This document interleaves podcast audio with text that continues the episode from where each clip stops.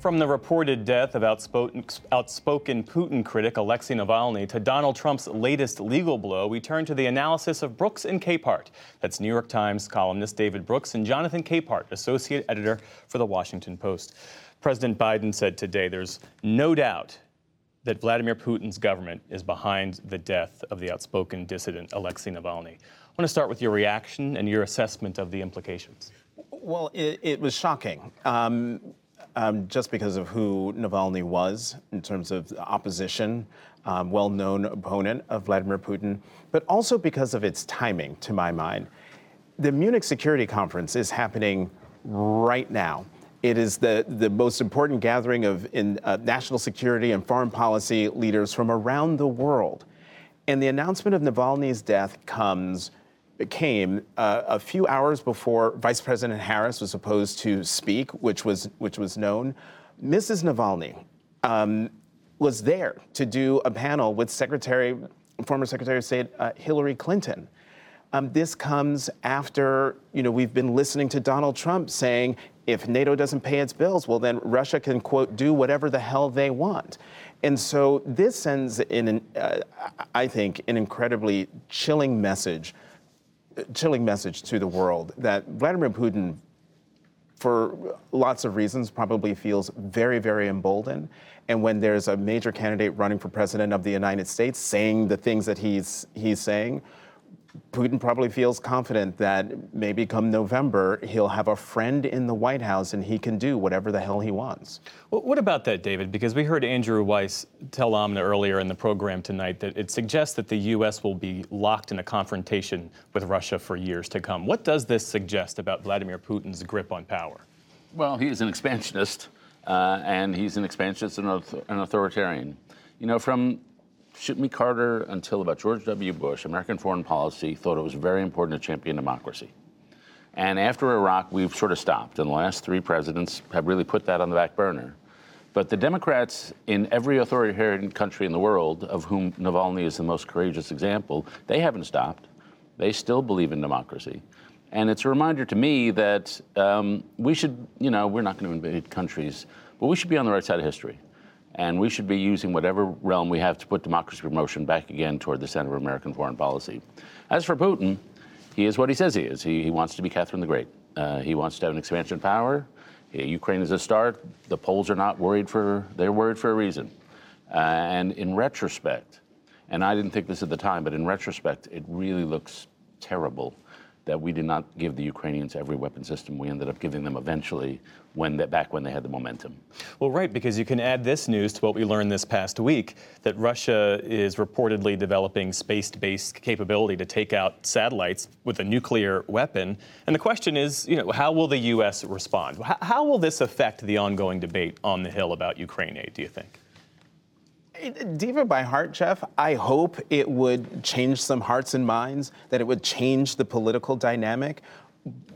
But I don't see it changing anything because the, the, the characters who are up there are unmoved by facts. They're unmoved by America's role in the world. They're unmoved by what it means and why it's imperative that the United States follow its, uh, um, fulfill its commitments, but also fulfill its commitments to Ukraine and, you know, fine, maybe they, they, don't care because President Biden is the one who says that what's happening in Ukraine is a war between democracy and autocracy. But at some point, they're going to be faced with the realization that if Ukraine falls, then they're going to be talking about Poland or Estonia or the other Baltic states. So I, I just, I would hope that the idea of a nuclear space weapon w- would turn them around, but not with these folks. Do you think this will help focus the minds of members of Congress? Yeah, I'm actually impressed by how much action there is on Capitol Hill. Last week, it looked like they were just tossing it all away. But if you look at Republicans in the House now, they're, they're two different coalitions. They've got two different sort of approaches. One is a skinnier bill where it wouldn't be 90 or 80 billion, it would be 60 billion. It would just be the military assistance without some of the humanitarian. There's another section who says if we can get some concessions from Democrats on immigration, the let people remain in Mexico while they're awaiting their asylum claims, then we'll give them the whole foreign aid package. So there's still a lot of momentum. Uh, and that didn't need to happen. So I'm, I'm frankly a little more optimistic than I was before. Well, meantime, special counsel David Weiss charged a former FBI informant, Alexander Smirnov, with lying about President Joe Biden and his son Hunter Biden's business dealings with the Ukrainian energy company Burisma. And it undercuts a major aspect of Republicans' impeachment inquiry into President Biden. What do you see as the political fallout, Jonathan?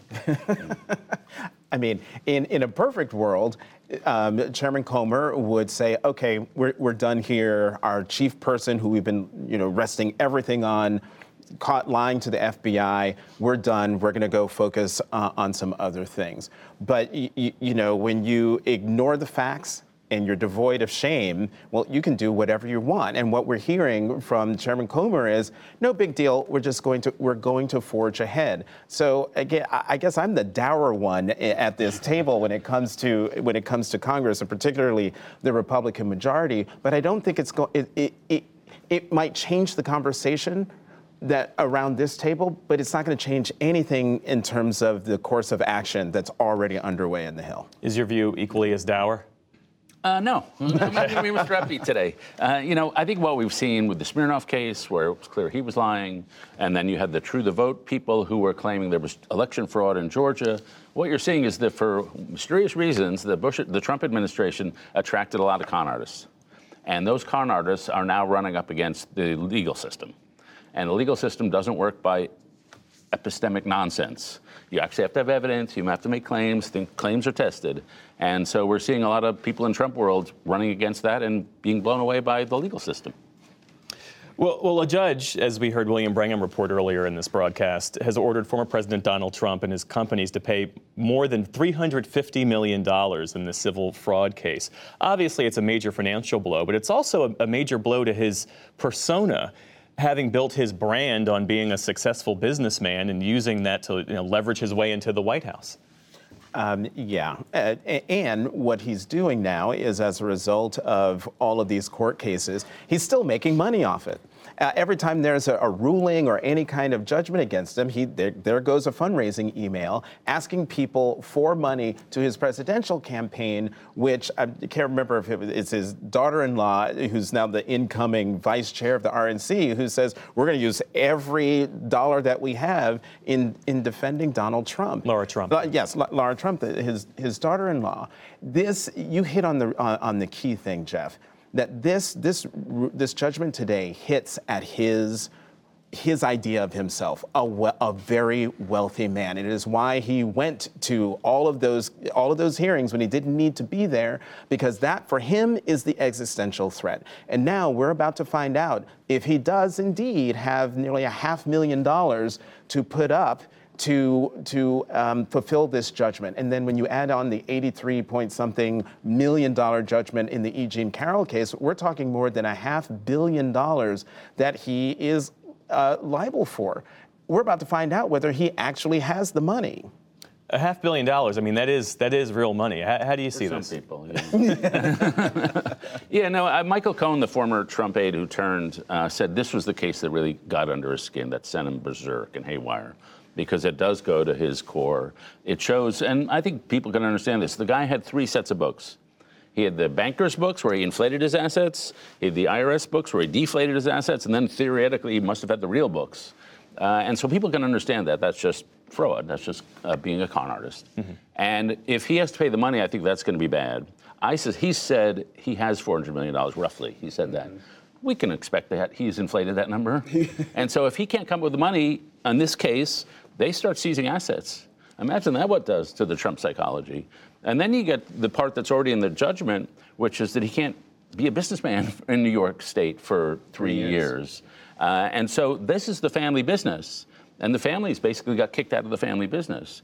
All these, to me, are psychologically uh, de- derailing things for Donald Trump. Mm-hmm. And so I would expect we're going to have some sort of counter reaction.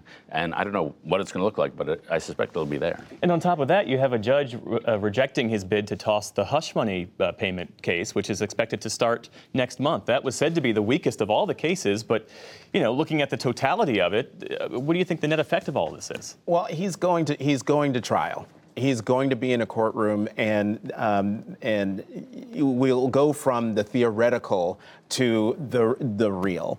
And I'm looking forward to it because you know the, the dude needs to be held accountable. Um, in a court of law.